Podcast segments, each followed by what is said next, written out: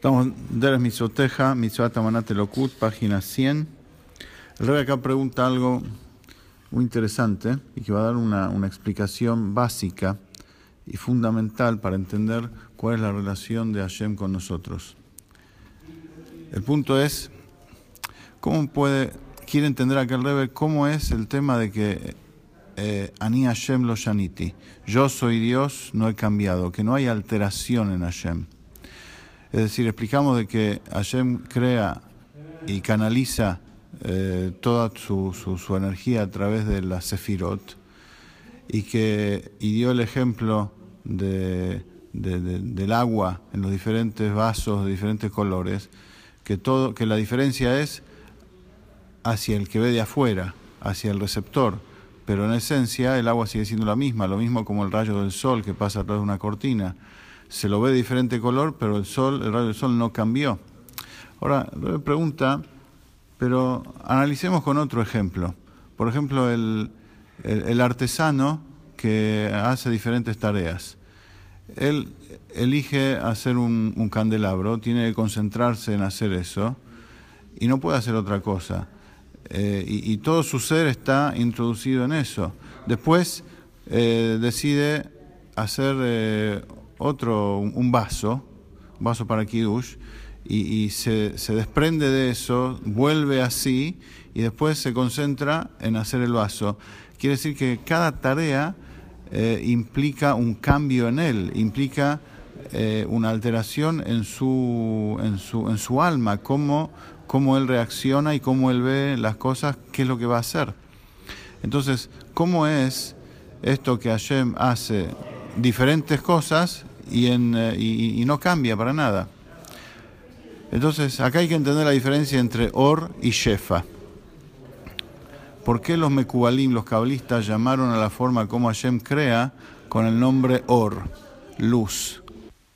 Por ejemplo, la luz del sol. Cuando la luz sale del sol, ello no implica ningún esfuerzo extra por parte del sol. O sea, la luz sale automáticamente del sol el rayo que emana de él ilumina sin distinción en cualquier lugar del universo hacia donde llegue, e incluso cuando llega acá a la Tierra, no importa si está nublado, si no está nublado, eh, o sea, son factores externos al rayo que sale del Sol.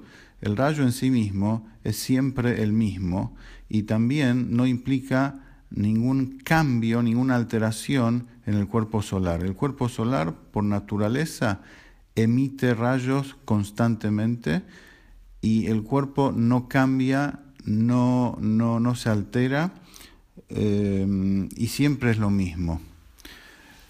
Diferente es un maestro que enseña a su alumno. El maestro tiene que pensar en su alumno, tiene que eh, saber bien quién es el receptor y elegir las palabras, reducir la idea según eh, la capacidad del receptor, con ejemplos, con historias, como para que el receptor pueda entender lo que le va a transmitir. Ahora, obviamente va a ser diferente la forma como explica el maestro a un alumno de mucha capacidad intelectual o experiencia y conocedor de un tema que un alumno totalmente novato o que no tiene mucha capacidad intelectual para entender las cosas. Entonces, va a requerir del maestro diferentes eh, estrategias, diferente tipo de esfuerzos, diferente tiempo, diferente inversión de energías. Entonces, acá no es como la luz del sol. Acá es, acá se trata que el maestro eh, eh, em, hay alteración, hay cambio, hay una preparación por parte del maestro para brindar lo que necesita, eh, el conocimiento que el alumno necesita recibir. A eso se llama shefa. Shefa, si traducimos shefa, quizás la palabra correcta es influencia. Influencia es cuando sale algo hacia afuera, pero a medida del receptor y trabajado eh, desde el dador. O sea que no es algo automático. A diferencia del sol, de la luz del rayo, que es algo automático y que no provoca ninguna alteración y que no importa, no importa el, receptor, siempre el rayo va a ser el mismo. Ahora el Rebbe hace el siguiente razonamiento.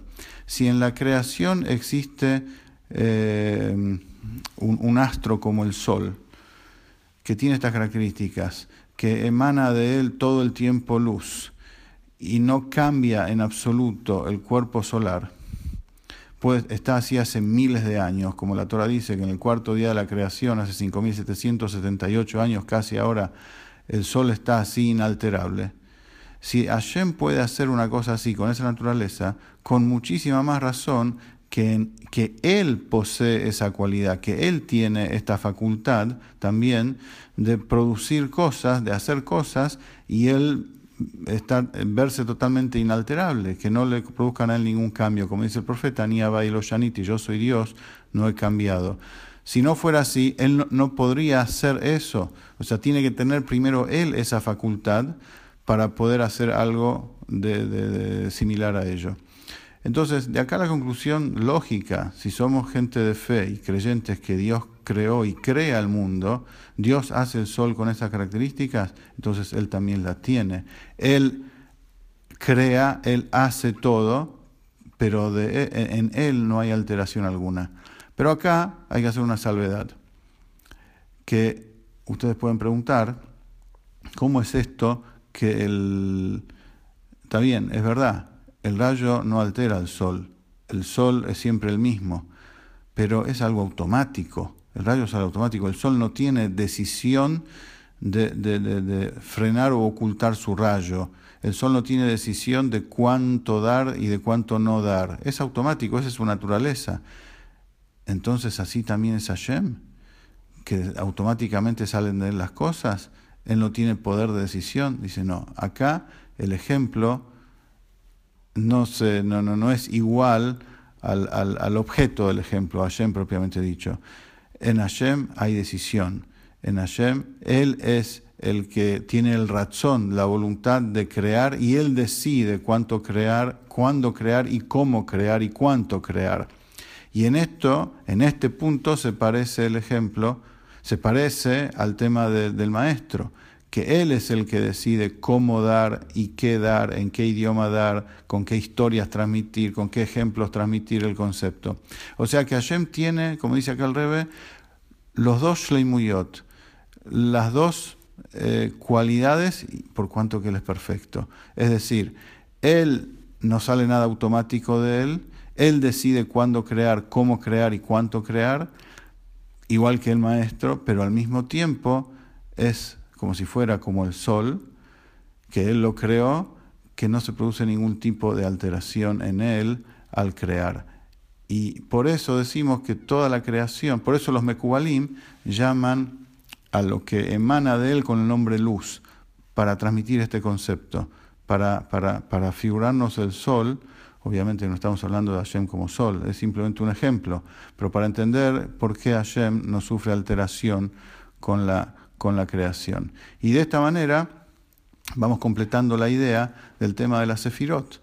O sea, Hashem canaliza su luz, canaliza su energía creativa, creadora, a través de Gesed, de bondad. Él se une a la bondad, hace el agua. Él se une a su propia severidad. Él se convierte en, en severo. Él se convierte en bondadoso y crea el agua, crea el fuego y crea las diferentes cosas y, con las combinaciones de la Sefirot nace, nacen las múltiples y diversas creaciones. Pero, pero todo lo que emana de él para crear es como la luz, que en él no causa absolutamente ninguna alteración. Continuamos mañana, si Dios quiere.